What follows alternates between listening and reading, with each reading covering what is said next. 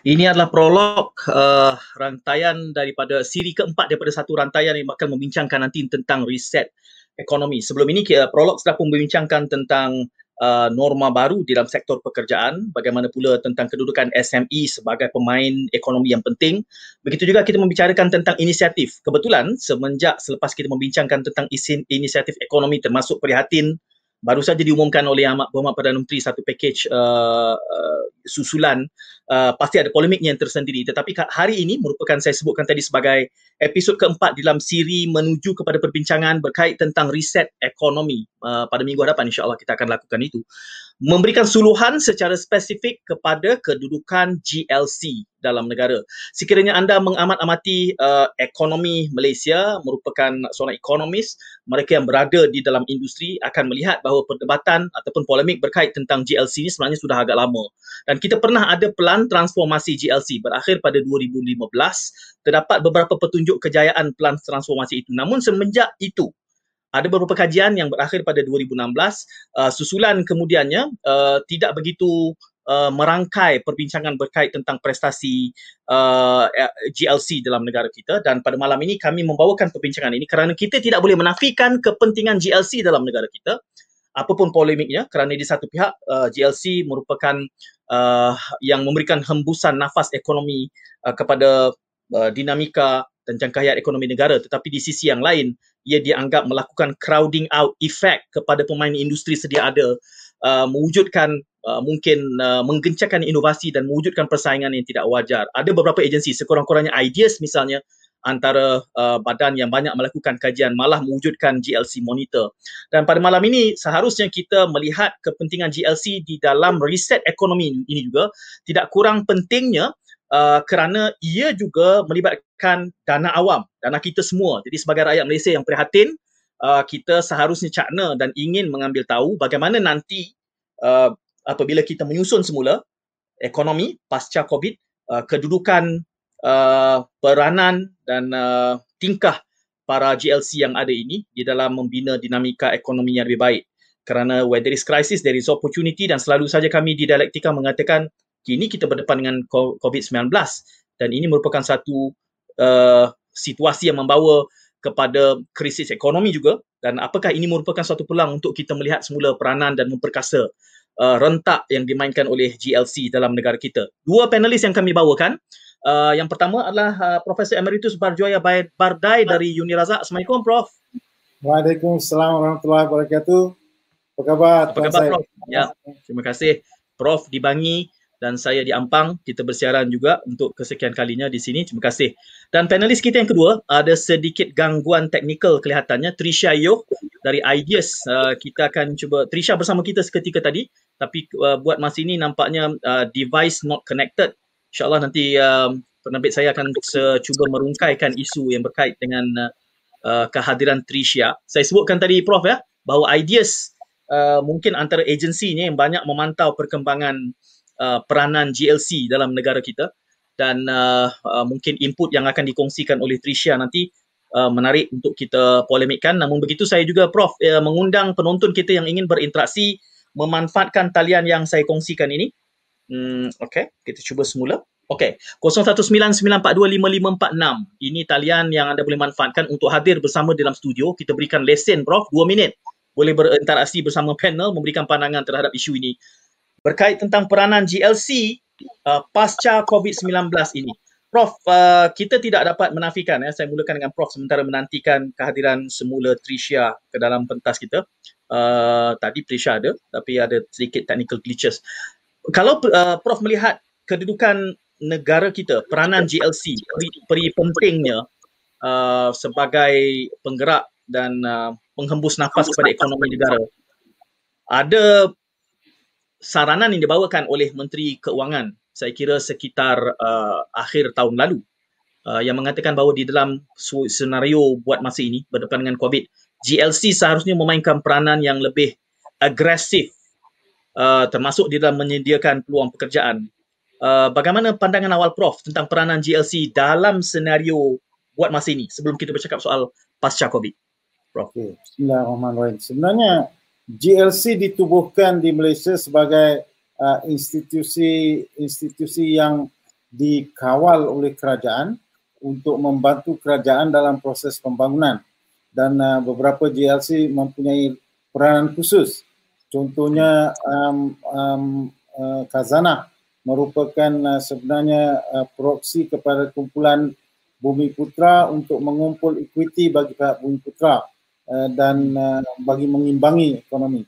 Uh, secara keseluruhan setiap uh, di Malaysia ni uh, GLC yang besar uh, mengakunkan lebih daripada 400 syarikat sebenarnya dan uh, uh, jumlahnya adalah uh, apa ni uh, uh, dia lebih daripada 40% uh, market capitalization di dalam pasaran saham uh, kita menyumbang 5% daripada guna tenaga um, mana pekerja dan um, uh, merupakan uh, lebih 60% daripada indeks di pasaran saham dan uh, jumlah uh, mhm. market capitalization-nya ialah uh, 50% daripada uh, G, uh, G, uh, GDP kita ataupun keluaran negara kasar kita setiap tahun.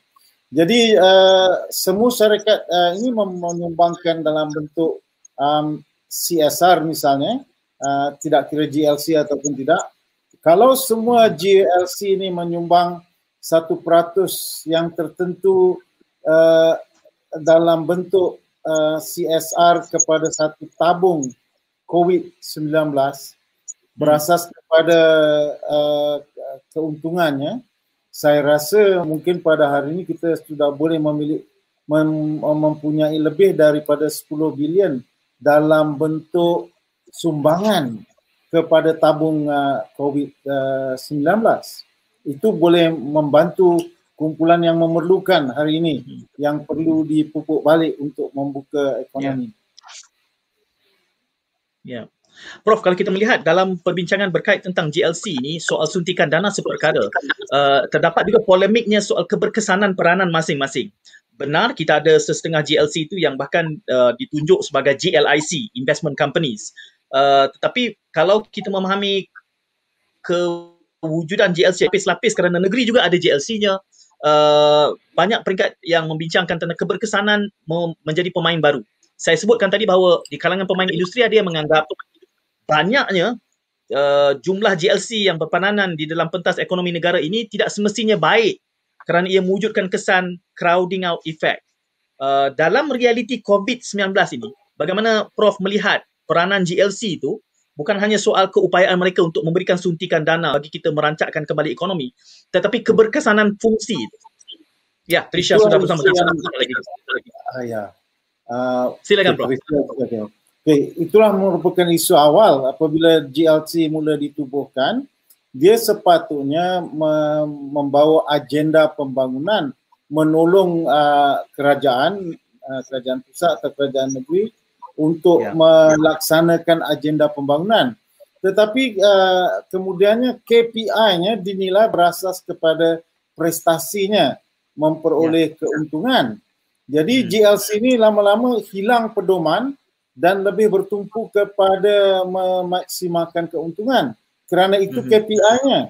Jadi apabila itu dilakukan maknanya uh, lama kelamaan G, uh, kebanyakan GLC ini hilang hilang arah asal untuk menjadi penyokong dan pembantu uh, di belakang kerajaan menjadi uh, penanding kepada syarikat-syarikat lain di pasaran kerana mereka perlu uh, mem- mem- memuaskan hati uh, stakeholdernya yang yeah. menghendaki mereka memaksimalkan keuntungan.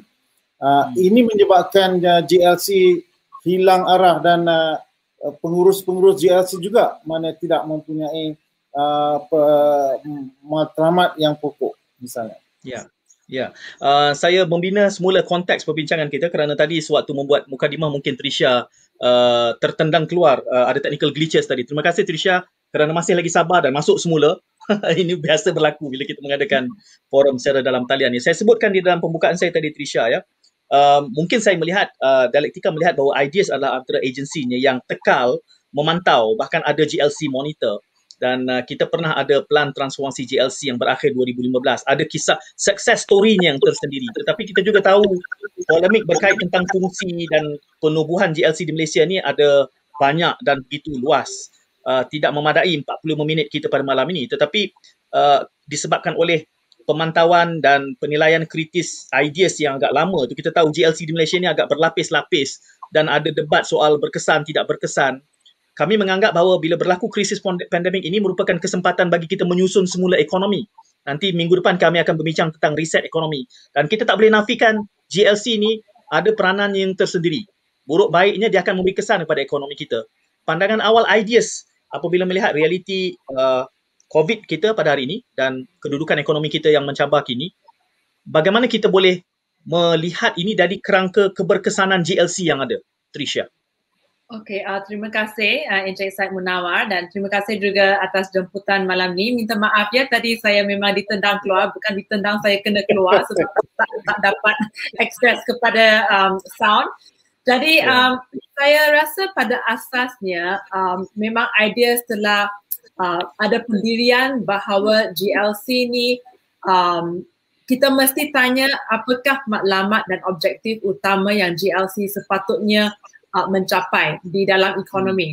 Uh, tetapi sebelum itu saya pun nak acknowledge lah, so, saya tahu um, pada pada zaman you know post pandemic world ini ekosistem GLC memang telah memberi sumbangan yang yang um, yang amat tinggi dalam package rangsangan ekonomi. So kalau nak um, nak buat calculation tu memang sumbangan dari ekosistem kerajaan kepada total package rangsangan ekonomi adalah uh, lebih daripada 30%.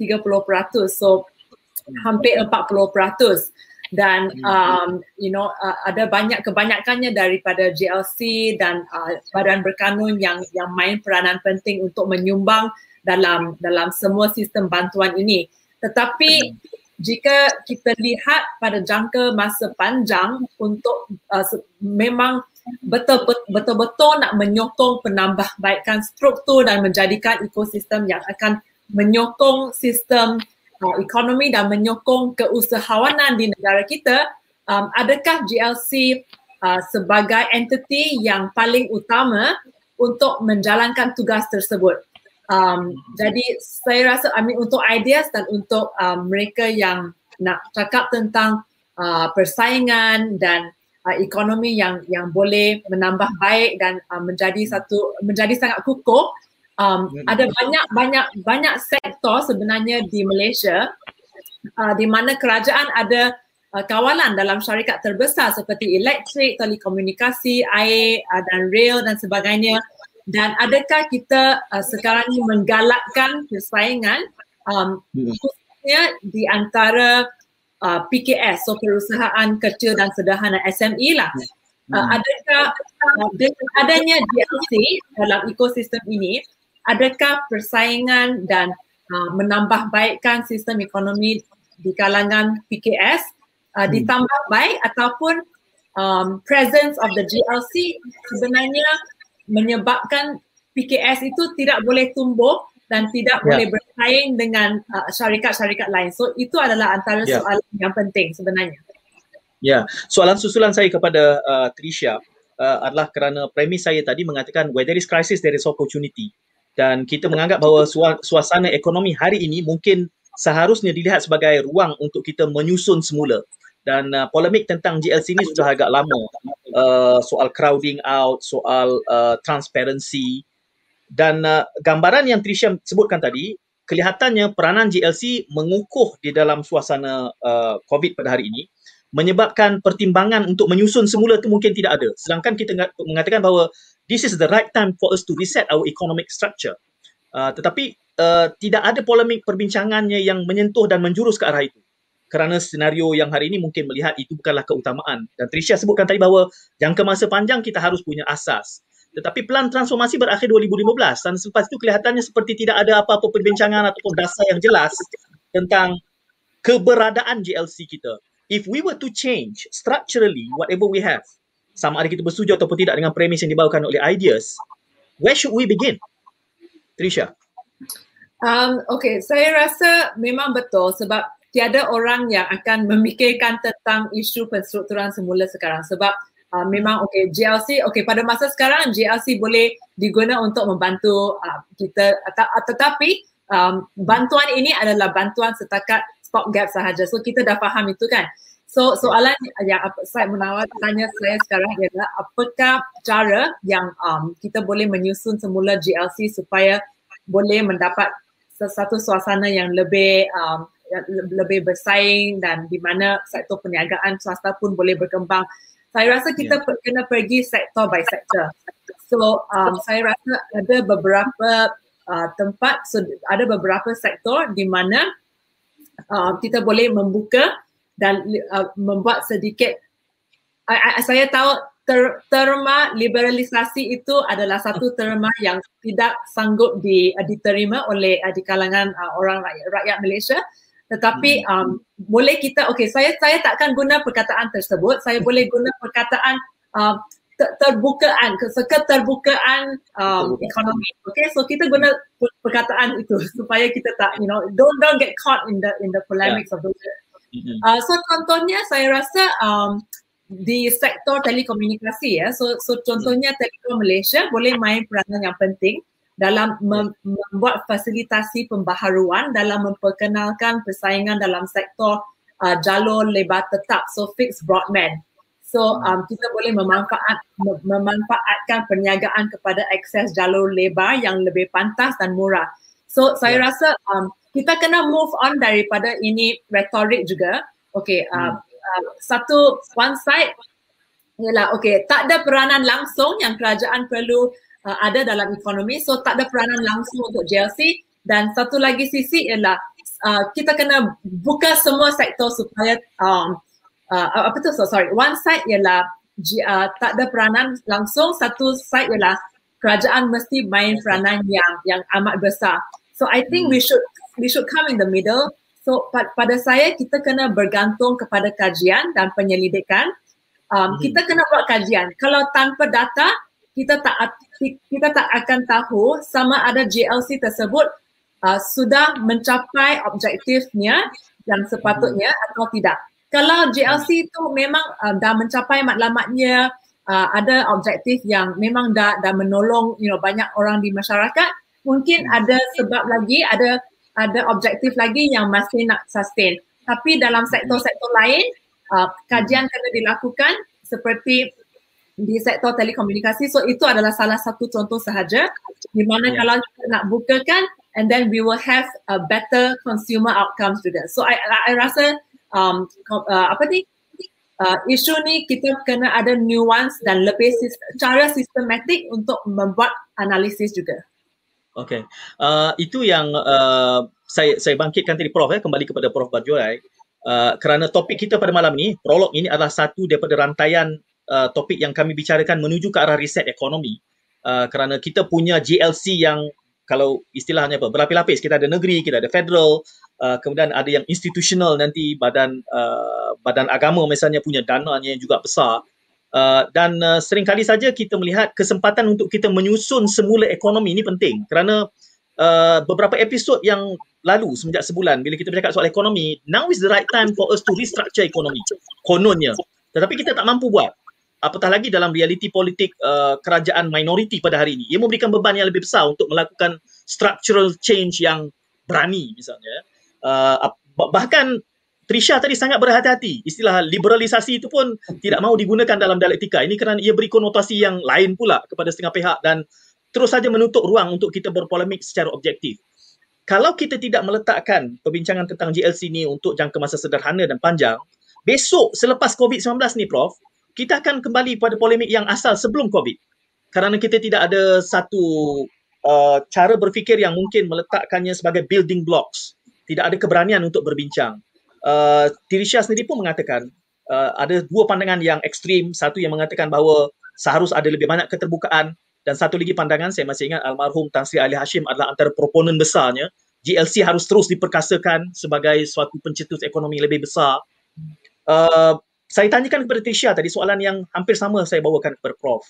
Kalau ini kita benar-benar lihat sebagai satu kesempatan, bila tajuknya adalah soal peranan GLC dalam ekonomi Malaysia, seharusnya polemik kita pada malam ini dan yang akan menyusul esok-esok ini dalam konteks GLC ini kita harus berbincang membawa ke mana dan siapa yang boleh memikul dalam political will yang kelihatannya macam tak ada pada hari ini prof sebenarnya kalau kita uh, baca laporan uh, bank dunia baru-baru ini uh, komen yang penting ialah tentang GLC yang uh, uh, mempunyai banyak negatif uh, impact kepada ekonomi.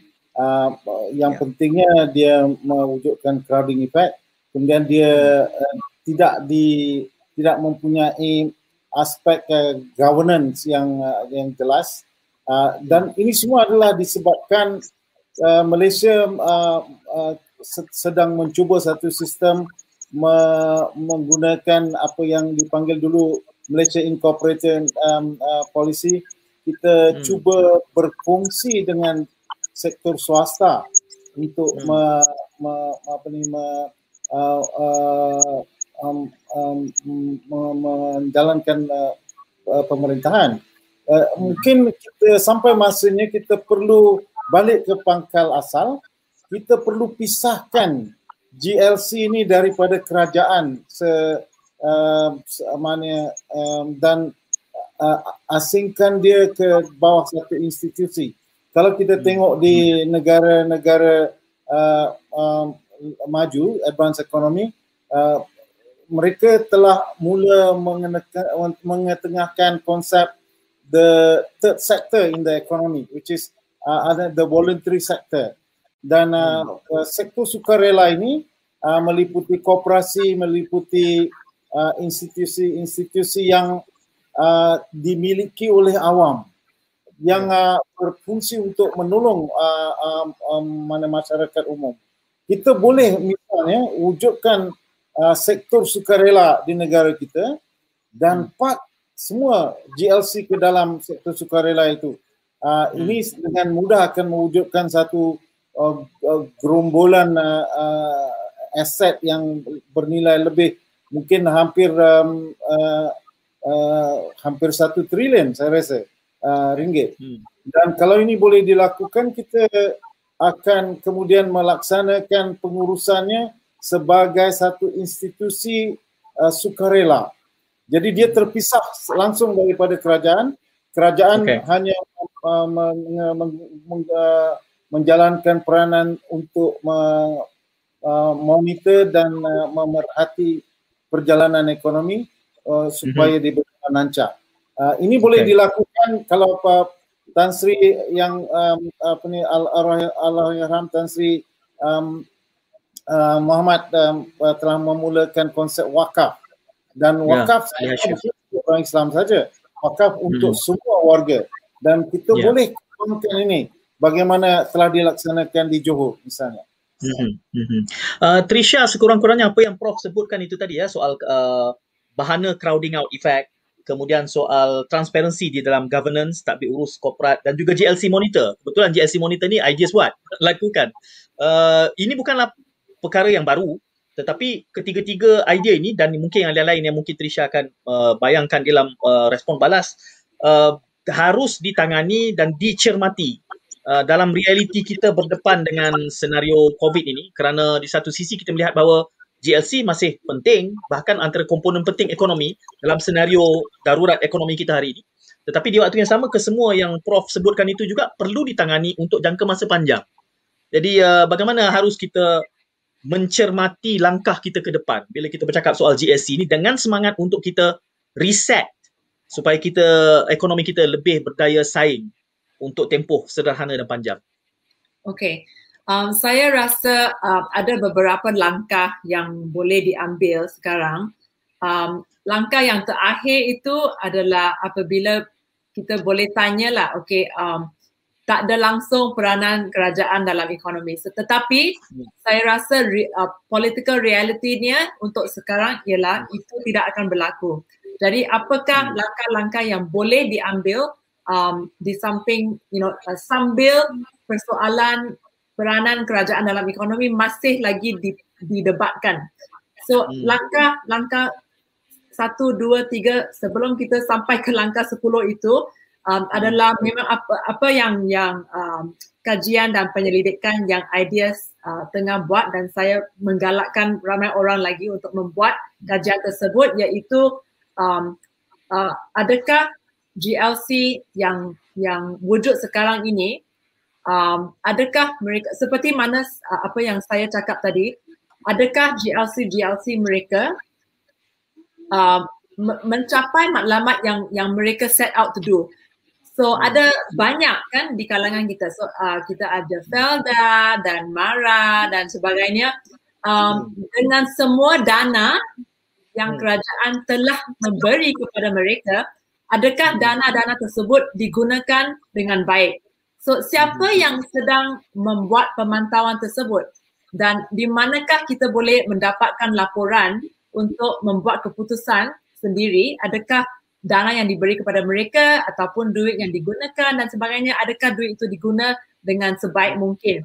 Uh, dan semua isu mengenai takbir urus korporat ya saya memang setuju langkah itu perlu dilakukan sekarang. Itu tak perlu kita bincang ataupun debat tentang peranan GLC dalam ekonomi normal baru ke normal lama ke apa. Um, sekurang-kurangnya mesti mematuhi takbir urus korporat dan um, ideas juga uh, ada sangat uh, network yang besar di uh, OECD ya. So OECD adalah satu entiti antarabangsa semua orang tahu. OECD ada satu um, buku rujukan dan guideline uh, untuk GLC boleh wujud. So, so OECD pun uh, boleh menerima hakikatnya bahawa hmm. GLC boleh wujud di sistem ekonomi tetapi uh, nak wujud mesti mematuhi banyak langkah banyak uh, banyak rules and regulations uh, and, and and I think the the main thing untuk Malaysia ialah kita mesti mengeluarkan uh, political intervention dalam GLC kita. So sekurang-kurangnya kalau kita boleh membuat sebegitu, saya rasa GLC uh, performance akan akan uh, ditambah baik. Ya, uh, Prof ya, bila bercakap soal mengurangkan political intervention inilah yang mewujudkan polemik yang kadang-kala tidak uh, apa nak sebut ya, tidak rasional mungkin kerana ia kemudiannya tumpah di dalam kerangka denominasi sokongan. Seperti apa yang berlaku pada hari ini kalau kita lihat uh, saya, saya ingin bawa uh, prof ya perbincangan ini kepada kepada elemen yang sebegitu kerana 2015 tamat program transformasi uh, GLC Malaysia dengan beberapa anekdot kejayaan-kejayaan penyusunan semula. Tetapi di antara 2015 sehingga ke hari ini sebenarnya kita ada banyak polemik-polemik baru. Bahkan kalau kita ingat 1MDB juga wujud 2015 bermula episod baru kemelut yang ada dan uh, kelihatannya transformasi itu seperti uh, suatu episod anekdot yang tidak trickle down ke depan. Dan hari ini kita berdebat pula tentang uh, realiti cabaran baru ini. Kalau boleh uh, Prof berikan sedikit sentuhan pandangan tentang semenjak pelan transformasi itu dianggap sebagai antara kejayaan menyusun semula sehingga ke hari ini, apakah bererti sebagai sebuah negara di dalam menyantuni kewujudan GLC ini, Trisha juga ada menyebut OECD mengatakan ada pentingnya GLC, tetapi sejak 2015 hingga hari ini, apakah kita memang nyatanya moving backwards rather than forward dalam kita melihat fungsi GLC dalam negara kita? Prof. Okay. Sebenarnya, kalau kita balik sedikit jauh daripada itu, uh, okay. uh, kecemerlangan pertumbuhan ekonomi Malaysia adalah uh, dalam tempoh uh, tahun 1976 sehingga mm-hmm. tahun 1996 pada masa hmm. itu kita tumbuh pada kadar 9% tahun yeah. secara terus menerus dan mengapa itu berlaku masa itulah kita mula menubuhkan GLC dan GLC pada masa itu mempunyai uh, matlamat yang khusus uh, dia tidak dinilai berasas pada prestasi uh, uh, prestasi keuntungan tapi uh, mencapai matlamatnya tapi kemudian hmm. selepas 96 uh, kita mula menekankan uh, matlamat untuk menjadi negara maju uh, wawasan 2020 dan kita ingin memacu ekonomi dengan lebih deras. Tetapi hmm. sebenarnya kita gagal kerana sel, uh, antara tahun 2000 hingga tahun 2020 uh, uh, kita berkembang hmm. hanya pada kadar 400 tahun.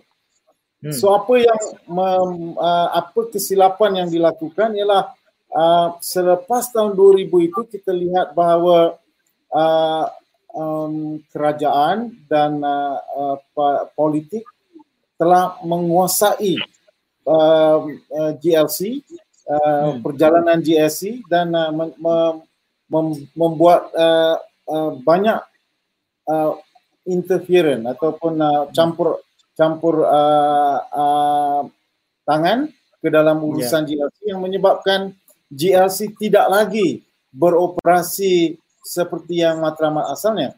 Jadi mm-hmm. uh, kalau kita lihat bahawa sebenarnya GLC di Malaysia hari ini mungkin uh, memerlukan uh, satu uh, konstrukturan yang uh, nyata untuk memastikan mm-hmm. mereka mem- membuat arah baru dan uh, mm-hmm. dan uh, satu-satunya cara ialah untuk melihat bahawa mereka bukan uh, tertakluk ataupun me, me, mengikut arahan kerajaan tetapi okay. mereka mengikut satu arah ekonomi yang khusus itu yang sebabnya saya kata dia patut masuk ke dalam sektor sukarela yang hmm. khusus untuk memacu menuju satu arah ekonomi yang yang jitu. Ya. Yeah. Uh, ada soalan yang cuba dibawakan saya petik uh, Muhammad ya uh, saya selepas ini saya akan berikan mungkin soalan yang berikutnya kepada uh, Prof Barjoyai. Muhammad menyebutkan soal political patronage di dalam amalan GLC kita tanpa menafikan mungkin ada manfaatnya tetapi dalam konteks uh, legasi semasa ini ia kelihatannya seperti memberikan kesan buruk. Dia tanyakan pandangan. Uh, uh, ideas Trisha ada pandangan tentang political patronage dengan GLC ni? Sebab kalau kita bertanya dengan orang politik kita akan tanya dia belah mana. Kalau belah ni dia akan setuju. Belah sana dia tak setuju. Jadi dia terlalu terbelah disebabkan oleh political affiliation. Uh, apa komen Trisha?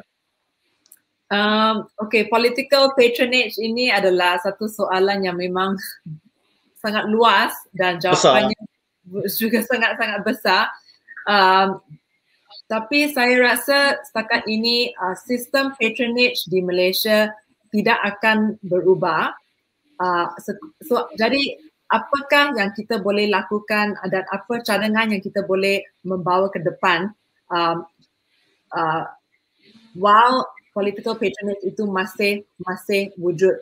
Um, so saya nak balik kepada okay so ada ada kaitan lah so patronage dan campur tangan politik um, di dalam GLC kenapa mereka hmm. kenapa peristiwa ini memang berlaku adakah adalah sebab ahli-ahli politik terlalu bergantung kepada GLC dan menggunakan GLC GLC tersebut untuk um, hmm. untuk dua benda khususnya satu mereka bergantung kepada GLC untuk mendapatkan jawatan ataupun memberi jawatan-jawatan kepada ahli politik uh, sebagai satu reward um, itu adalah mm-hmm. uh, appointments lah, appointments, right? Political appointments itu satunya. So saya rasa kita boleh um, mencadangkan supaya uh, walaupun ahli-ahli politik mesti di walaupun ahli politik mesti di apa di, diberi diberi, diberi rewards tetapi hmm. mereka perlu ada merit juga So itu sekurang-kurangnya. So itu campur tangan politik. So itu sebagai appointments itu uh, perkara yang pertama.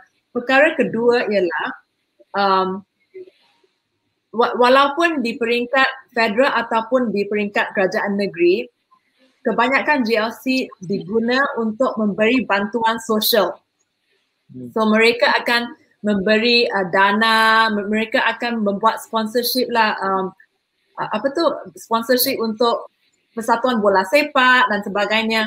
Dan um, yang yang perkara kedua ini saya rasa kita perlu menghenti, kita perlu berhentikannya. Sebab kalau kita bergantung ke, kepada GLC untuk membuat bantuan sosial dan uh, tolong kepada anak yatim dan sebagainya soalannya kenapa institusi-institusi kita tidak berfungsi untuk memberi dana ataupun memberi bantuan tersebut. Uh, so itu sebenarnya bukan bukan peranan GLC. So sekarang ni apakah peranan GLC? Adakah mereka untuk uh, main peranan untuk memberi bantuan sosial ataupun adakah peranan mereka untuk um, membuatkan company uh, syarikat tersebut sebagai lebih berdaya saing dan boleh compete dalam dalam sektor swasta. dan ada banyak GLC juga yang masuk ke dalam sektor perumahan dan sebagainya. So I, saya rasa sangat um, GLC GLC sekarang sudah menjadi um, mereka mereka juga keliru sedikit sebab tak tahu apakah peranan dan fungsi mereka yang sepatutnya dimain dan, dan dua dua dua perkara ni yang yang sangat penting lah so kurangkan campur tangan politik dari segi appointment dan keduanya jangan bergantung kepada GLC untuk mendapatkan bantuan sosial lagi. Ya, mungkin Trisha uh, Trisha mengatakan mereka tidak jelas tentang peranan kewujudan sebagai GLC. Tapi dalam konteks bantuan sosial tu mungkin setengah GLC itu sengaja ditubuhkan untuk tujuan itu. Memang untuk memberi bantuan sosial atas ya, apa ya. juga pertimbangan politik yang ada. Kita, kita, kita jangan jangan um, we we don't we why do we call it a GLC then? You know? yeah, okay. Understood. Now know, nam, namanya okay. adalah satu charity. So kita okay. tubuhkan satu lagi institusi, tubuhkan yayasan, yayasan sosial. Yeah. So yeah. itu boleh menjadi fungsi itu. Tiada hmm. siapa yang akan mempersoal mempersoalkan yeah. sesuatu yayasan.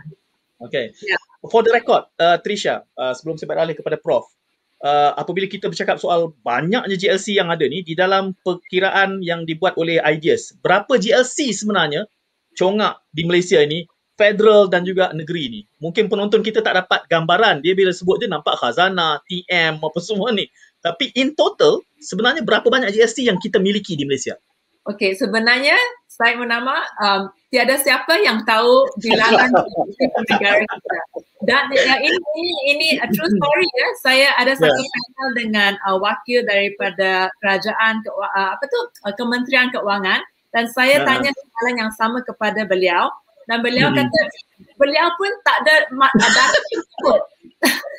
sebab sebab uh, destinasi destinasi tu adalah sangat susah ada GLC hmm. ada juga uh, statutory body ya dan yeah, peringkat kerajaan persekutuan ada banyak. Saya rasa hmm. nak kira um, okay, berapa peratus untuk untuk kira sebagai JLC 30 peratus, okay. 50 okay. peratus, 20 peratus. Dan di di peringkat kerajaan negeri juga ada banyak-banyak. Dan satu lagi komponen ialah mereka buy into ada syarikat. So berlapis-lapis. Hmm. lapis ke-10 ataupun lapis ke-20 Ah, dan hmm. okay, sorry satu lagi poin saya nak uh, nak nak menyatakan ialah hmm. Ah, uh, Uh, Syed Munawar mengatakan bahawa ada plan transformasi GLC sampai 2015 kan sebenarnya hmm. plan transformasi tersebut adalah um, tertumpu kepada 20 GLC yang paling yeah. berdaya saing so 20 hmm. GLC yang paling berdaya saing mereka sudah berdaya, berdaya saing kerana mereka adalah publicly listed. So mereka yeah. nak patuhi kepada syarat-syarat yang diberi oleh um, uh, apa tu um, the the the publicly public securities commission. Hmm. Securities uh, commission. Yeah. So yeah. sebenarnya mereka yang yang tak tak berdaya saing yeah. adalah kebanyakan beratusan beratusan lain okay. yang bukan uh, di stock listed lah. Stock. Okay. Kalau kalau saya baca in between the lines saya Trisha ya, uh, dalam kata lain pandangan ideas adalah kejayaan plan transformasi GLC itu is no big deal lah. Mungkin 2015. Tak apa, saya mengusik Trisha je. Uh, cuma satu favor saya nak minta pada Trisha nanti. Kalau Trisha boleh bantu kami dialektika, uh, tolong kirakan mengikut definisi ideas berapa GLC yang ada. Yang semua itulah maknanya sementara MOF tak memberikan definisi itu saya nak minta tolong ideas berikan definisinya. Petik di media sosial nanti kita akan polemikkan semula hasil dapatan daripada sebab Trisha ni prof dia suka kongsi. Dalam grup kami ni dia dia suka dapatan daripada ideas tu saya suka baca lah. Jadi kita bebas untuk tidak bersetuju ya Trisha tak ada masalah. Cuma saya beralih semula kepada uh, prof ya. Norman bertanyakan soalan di sini uh, prof. Masalahnya kita banyak GLC dan GLIC uh, yang juga terlibat di dalam persaingan bisnes uh, dan dia selalu digunakan dan juga uh, GLC itu digunakan untuk memberi jawatan bergaji kepada politikus bagi meraih sokongan. Tapi kesannya kepada pembayar cukai dan rakyat apa dasar dan pindaan undang-undang yang perlu diketengahkan? Norman Goh bertanya Prof. Okey saya rasa sebenarnya pada masa akan datang saya uh, harap mungkin kerajaan akan berfikir panjang untuk mengubah struktur kita daripada GLC kepada GLIC dan uh, Malaysia sepatutnya menumpukan kepada syarikat pelaburan milik kerajaan. Hmm. Kerana uh, kalau kita tengok uh, PNB, PNB mempunyai polisi sebagai sebuah uh, institusi pelaburan, dia tidak akan menjadi pemegang saham utama. Dia akan hmm. mempunyai hak pemegang saham ke setakat 30%. Jadi dia tidak berfikir untuk bertanding dengan syarikat uh, uh, uh, lain di luar. Dia akan yeah. menjadi rakan kongsi kepada syarikat luar. Dia apabila ada satu penyelenggaraan baru, dia masuk 30%. Jadi dia hmm. menjadi substantial shareholder tapi dia hmm. bukan major shareholder. Dan inilah uh, uh, menunjukkan kejayaan beberapa syarikat seperti TTDI, seperti uh, syarikat pembangunan uh, yang lain lah. Um, hmm. um, uh, dan juga uh, begitu juga kalau kita tengok IH, IIH ya, merupakan satu juga kejayaan uh, Kazana. Uh, tapi uh, uh, sekarang dia melakukan hmm. satu yang betul, dia mengurangkan uh, pegangannya untuk tidak menjadi pemegang saham utama tapi dia masih menjadi substantial shareholders. Jadi kalau kita, dia melakukan hmm. demikian dia tidak akan dilihat sebagai uh, bertanding atau bersaing dengan syarikat hmm. awam dia merupakan rekan kongsi. Dan uh, kalau kita yeah. lihat kejayaan uh, um, uh, the Norway Fund uh, mana kalau kita tengok dia pun mempunyai polisi yang sama dia merupakan hmm. sebuah uh, uh, institusi pelaburan dan uh, yeah. 60% pelaburannya dalam fixed income dan 40% yeah. dalam share market tapi dia tidak akan menjadi pemegang saham utama dalam syarikat misalnya. Hmm. Uh, Prof, saya nak pegang pada Prof lagi kerana Prof telah menyebut beberapa contoh ini. Di dalam pengalaman kami berbicara dan mempolemikkan tentang dasar-dasar semasa ini, seringkali saja timbul di sana sini adanya success story yang boleh kita emulate, yang boleh kita jadikan contoh sandaran. Uh, tetapi kelihatannya tadi Prof menyebut Norway Fund. Dalam kalangan pembuat dasar, mereka tidak mengetengahkan contoh-contoh ini kerana kelihatannya seperti ia akan menjadi beban administratif untuk menuju mencontohi apa yang juga ada ini. Uh, dalam keadaan sebenarnya, banyak saja praktis, amalan, uh, entiti-entiti yang seumpama ini dalam negara-negara lain yang boleh saja kita contohi. Tetapi kemudian uh, ia hanya menjadi sisipan di dalam kertas cadangan tetapi tidak berada di dalam polemik mainstream bahkan tidak diungkapkan oleh MUF, tidak diungkapkan oleh EPU, tidak diungkapkan oleh agensi-agensi yang sepatutnya serius nak menyusun semula ekonomi kita. Uh, mungkin disebabkan oleh uh, political patronage yang nanti saya akan sentuh itu sebab tadi Trisha sebutkan itu. Cabarannya sebenarnya apa? Tidak ada political will untuk kita mencontohi dan saya ada istilah lah, saya sebut tiruvasi Prof. Ya. Kita tiru dan inovasi. We have the best practices, kita harus tiru dan innovate supaya ia menjadi palatable di dalam nilai dan norma kita.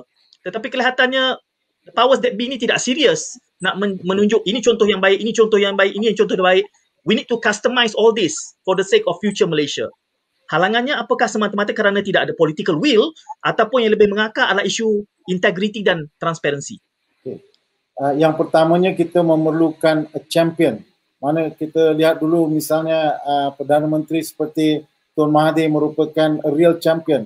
Apabila hmm. dia nak melakukan sesuatu, dia buat dan dia bawa sampai habis. Kita tidak ada lagi champion macam dia hari ini. Kedua, kita um, uh, mempunyai banyak pemimpin tapi masing-masing mempunyai pemikiran apakah yang ada untuk dia uh, di hmm. akhirnya. Itu pun menjadi satu masalah. Jadi hmm. kita perlu melihat uh, satu uh, matlamat yang luhur dan ini hanya boleh diwujudkan kalau kita beroperasi sebagai sebagai um, voluntary sector tadi.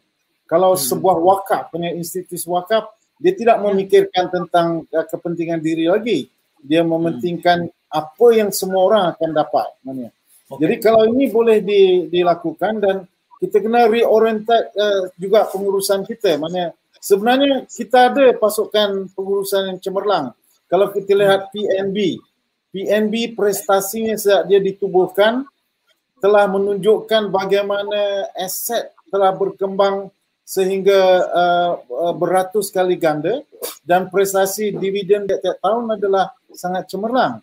Itu hmm. bukan uh, uh, disebabkan uh, apa-apa tetapi disebabkan kesungguhan pasukan pengurusan dan dan uh, um, governance ataupun uh, tabir urus yang yang cekap sebenarnya.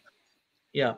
Uh, kembali kepada Trisha, contoh-contoh yang Trisha sebutkan tadi adalah dalam telekomunikasi, uh, air, rail, elektrik. Ya, itu antara contoh-contoh bila mana peranan GLC itu sangat integral, sangat pertinent, sangat penting.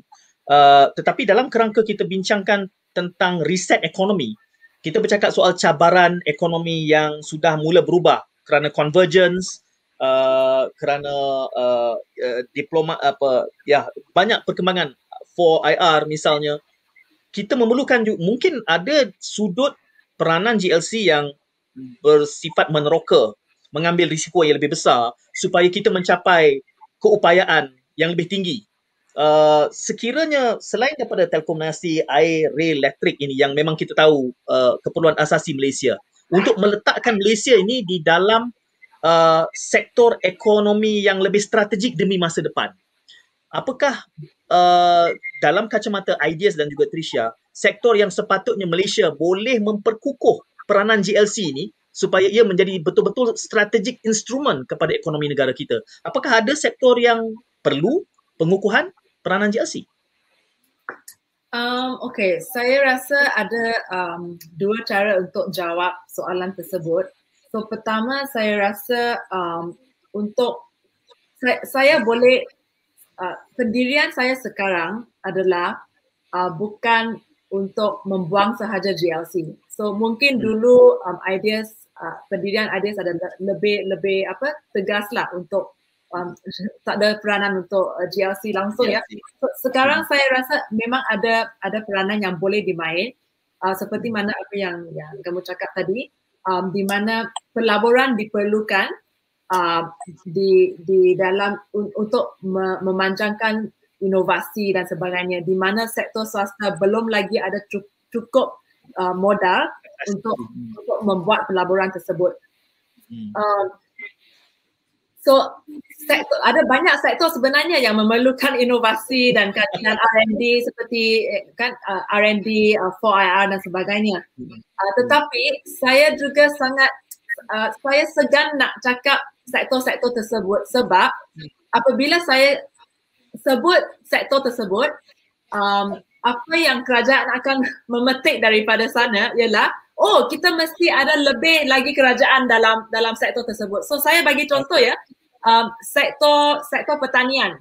Okay, hmm. uh, ini adalah sat, salah satu um, uh, sektor di mana ideas uh, sudah membuat banyak kajian. So dalam dalam hmm. sejak tiga tahun lalu sampai sekarang kita hmm. uh, kami keluarkan tiga dasar uh, kita uh, tiga policy paper uh, untuk hmm. mengkaji kenapa ada di, di setengah uh, you know ladang padi ada lebih uh, apa tu the, the the the efficiency is higher so efficient efficient production ialah higher berbanding dengan yeah. tempat-tempat di lain so banding hmm. uh, Selangor di Kedah dan sebagainya um, dan jawapannya ialah uh, benih padi di Malaysia hmm. uh, ada monopoli kan so yeah. ada monopoli so sebenarnya hmm. kerajaan boleh main peranan penting buat R&D buat pelaburan dan inovasi di dalam uh, sektor uh, padi di dalam sektor padi tetapi hmm. so there's a there's a good way and there's a bad way of being in the economy.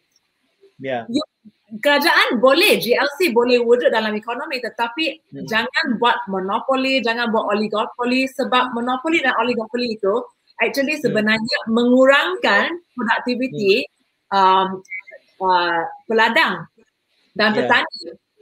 Sebaliknya you jangan monopoly don't, don't give don't monopolize benih-benih padi uh, biarkan uh, petani uh, apa tu uh, ada kebebasan untuk memilih benih apa yang mereka tahu adalah lebih baik untuk mereka sendiri dan yeah. lebih buat pelaburan dan dana tersebut you shift mm-hmm. where the investment is going into shift the mm. investment mm. into doing R&D and then use the product of the R&D for the farmers mm. so So saya yeah. rasa soalan kita pun perlu berubah.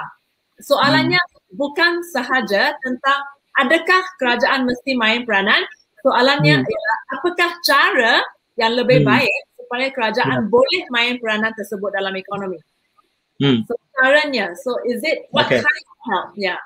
Hmm. Okay. Uh, Trisha sebut ada dua kaedah menjawab soalan saya. So adakah kedua-dua kaedah jawapan itu sudah pun terangkum di dalam ulasan tadi?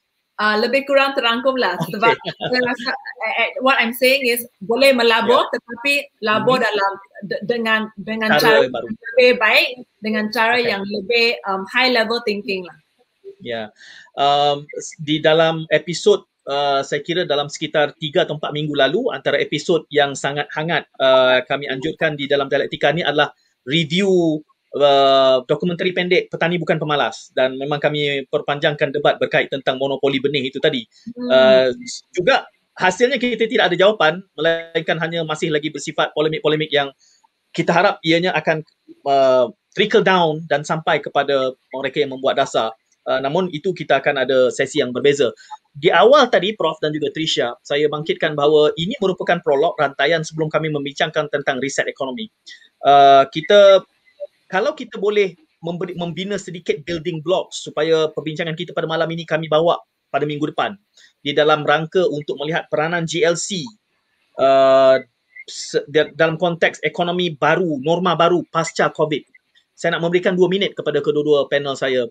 Apa apakah uh, rumusan yang boleh kita bawa untuk tujuan perbincangan riset ekonomi kalau suluhannya hari ini, malam ini berkait tentang peranan GLC pasca COVID. Saya berikan kepada Prof dahulu. Okay, Bismillahirrahmanirrahim. Saya melihat uh, lebih luas lagi. Saya rasa masa ini adalah masa yang terbaik kepada kita untuk duduk dan memikirkan balik tentang struktur ekonomi kita. Kita hmm. hari ini mempunyai, masih ada banyak sumber-sumber uh, kekayaan hmm. yang boleh di uh, capitalize dan consolidate dan kita yeah. perlu consolidate itu sebab di bawah hmm. satu institusi untuk menjadi uh, anchor kepada pembangunan baru masa akan datang dan kita akan lihat pembangunan baru di uh, uh, di dekad yang akan datang ini untuk menuju menjadi negara maju bukan berasas kepada modal tetapi berasas kepada uh, um, inovasi. Bagaimana kita boleh melibatkan individu dan keluarga melakukan inovasi dan menolak inovasi ke depan menjadi uh, menjadi sumber kepada pembangunan ekonomi. Dan uh, uh, uh, gerombolan modal ini boleh menyokong uh, untuk memastikan uh, inovasi ini boleh dilakukan. Jadi kita tidak mau uh, GLC ini bertanding dan uh, menekan sebenarnya Uh, peniaga-peniaga kecil, peniaga mikro dan individu yang baru nak masuk uh, menjadi usahawan. Mm-hmm. Ya, yeah. Trisha. Uh, okay, um, saya rumuskan uh, dengan mengatakan bahawa uh, jika kerajaan akan mengeluarkan dana untuk apa-apa fungsi, kerajaan perlu me, uh, perlu apa? Apa evaluate uh, nilai menilai semula mm-hmm. berapa yang mereka sedang mengeluarkan untuk mm-hmm. um, untuk semua GLC ni. So okay. uh, sebab apa yang kita tak sebut ya ialah uh, bahawa ada banyak GLC yang tak perform dan, dan kerajaan kena bail out mereka juga. Okay? Yeah. So, so kalau nak mengumpulkan semua duit yang dibelanja setiap tahun oleh kerajaan untuk GLC, uh, yeah. kerajaan mesti menilai semua the whole ecosystem adakah hmm. duit itu diguna dengan baik okay itu satu okay. kedua hmm. um, jika nak nak meng, uh, mengeluarkan duit ini adakah duit itu boleh digunakan dengan lebih uh, efisien untuk hmm. fungsi dan peranan lain so itu hmm. adalah uh, rumusan saya lah Ya, uh, dan tentulah 45 minit kita ke udara ni tidak memadai untuk merumuskan satu idea yang besar. Kalau ada soal, kalau ada masa tambahan tadi, saya nak saja mencuit semula Trisha bila dia kata tidak tidak melihat bahawa political patronage ini akan berubah dalam tempoh terdekat soalan susulannya mengapa dia memikirkan begitu? Tapi itu akan mengajak perbincangan lebih panjang setengah jam lagi. Itu Betul. topik yang lain kita undang Trisha semula nanti. Dan uh, kami mem- membuka lembaran ran- rantaian siri ini adalah kerana ini sudah mungkin hampir klise di dialektika ini. Uh, bila kita membenarkan perbincangan yang bebas uh, tanpa mengambil sikap partisan. Uh, sejak 97 sampai hari ini kita selalu saja Prof ya Trisha mengatakan where there is crisis there is opportunity tetapi setiap kali selepas krisis-krisis itu kita belum berubah secara strukturnya dan hari ini kita melihat persaingannya semakin semakin berat, semakin sukar untuk kita kalau kita tidak berubah. Kita masih resource curse, uh, kita masih middle income trap, masih bergantung kepada buruh asing yang besar. Dan kita tidak nampak petunjuk bahawa secara strukturnya kita cuba mengubah struktur ekonomi kita ini supaya kita benar-benar boleh menjadi maju. Dan kita tidak pula secara besar-besaran mengatakan wawasan 2020 tak tercapai. Itu realitinya, tak tercapai. Kita masih, hari ini pun kita masih berbincang soalan-soalan yang sebenarnya Trisha dan Prof saya pernah tanya sekurang-kurangnya 4 atau 5 tahun lalu. Jadi perbincangan kita pun belum graduate. Saya tak pasti. Um, saya harap kalau tahun depan ke, saya panggil lagi Trisha dan Prof. Kita mula buka buku uh, Reset Economy 2.0 lah. supaya kita boleh membincangkan dimensi baru di dalam pembangunan ekonomi kita. Namun, ini mujahadah kami di Dialektika dan saya yakin Prof dan Trisha juga uh, menyepakati semangat yang sama. Mudah-mudahan terus diberikan kekuatan. Jangan serik Prof ya, jangan serik Trisha. Datang lagi ke Dialektika. Terima kasih kerana bersama. Dan uh, untuk manfaat penonton uh, pada uh, sesi kali ini, saya ingin memberikan sedikit gambaran tentang besok politik kopi. Kita bincangkan tentang uh, perkembangan politik seminggu ni banyak ni lompat-melompat ni nampaknya tak kunjung padam dengan sebarisan nama lagi yang mungkin bakal melompat Ulia Akamah dan Hariza Kapli akan tampil besok malam pukul 9 hari Jumaat. Terima kasih sekali lagi Prof. Terima kasih sekali lagi kepada uh, Trisha uh, dan terima kasih kepada semua yang menonton dan bertanyakan soalan. Tidak semua sempat kita jawab. Uh, InsyaAllah nanti kami akan memberikan komentarnya di ruangan komen. Kita jumpa lagi. Assalamualaikum dan salam. Waalaikumsalam.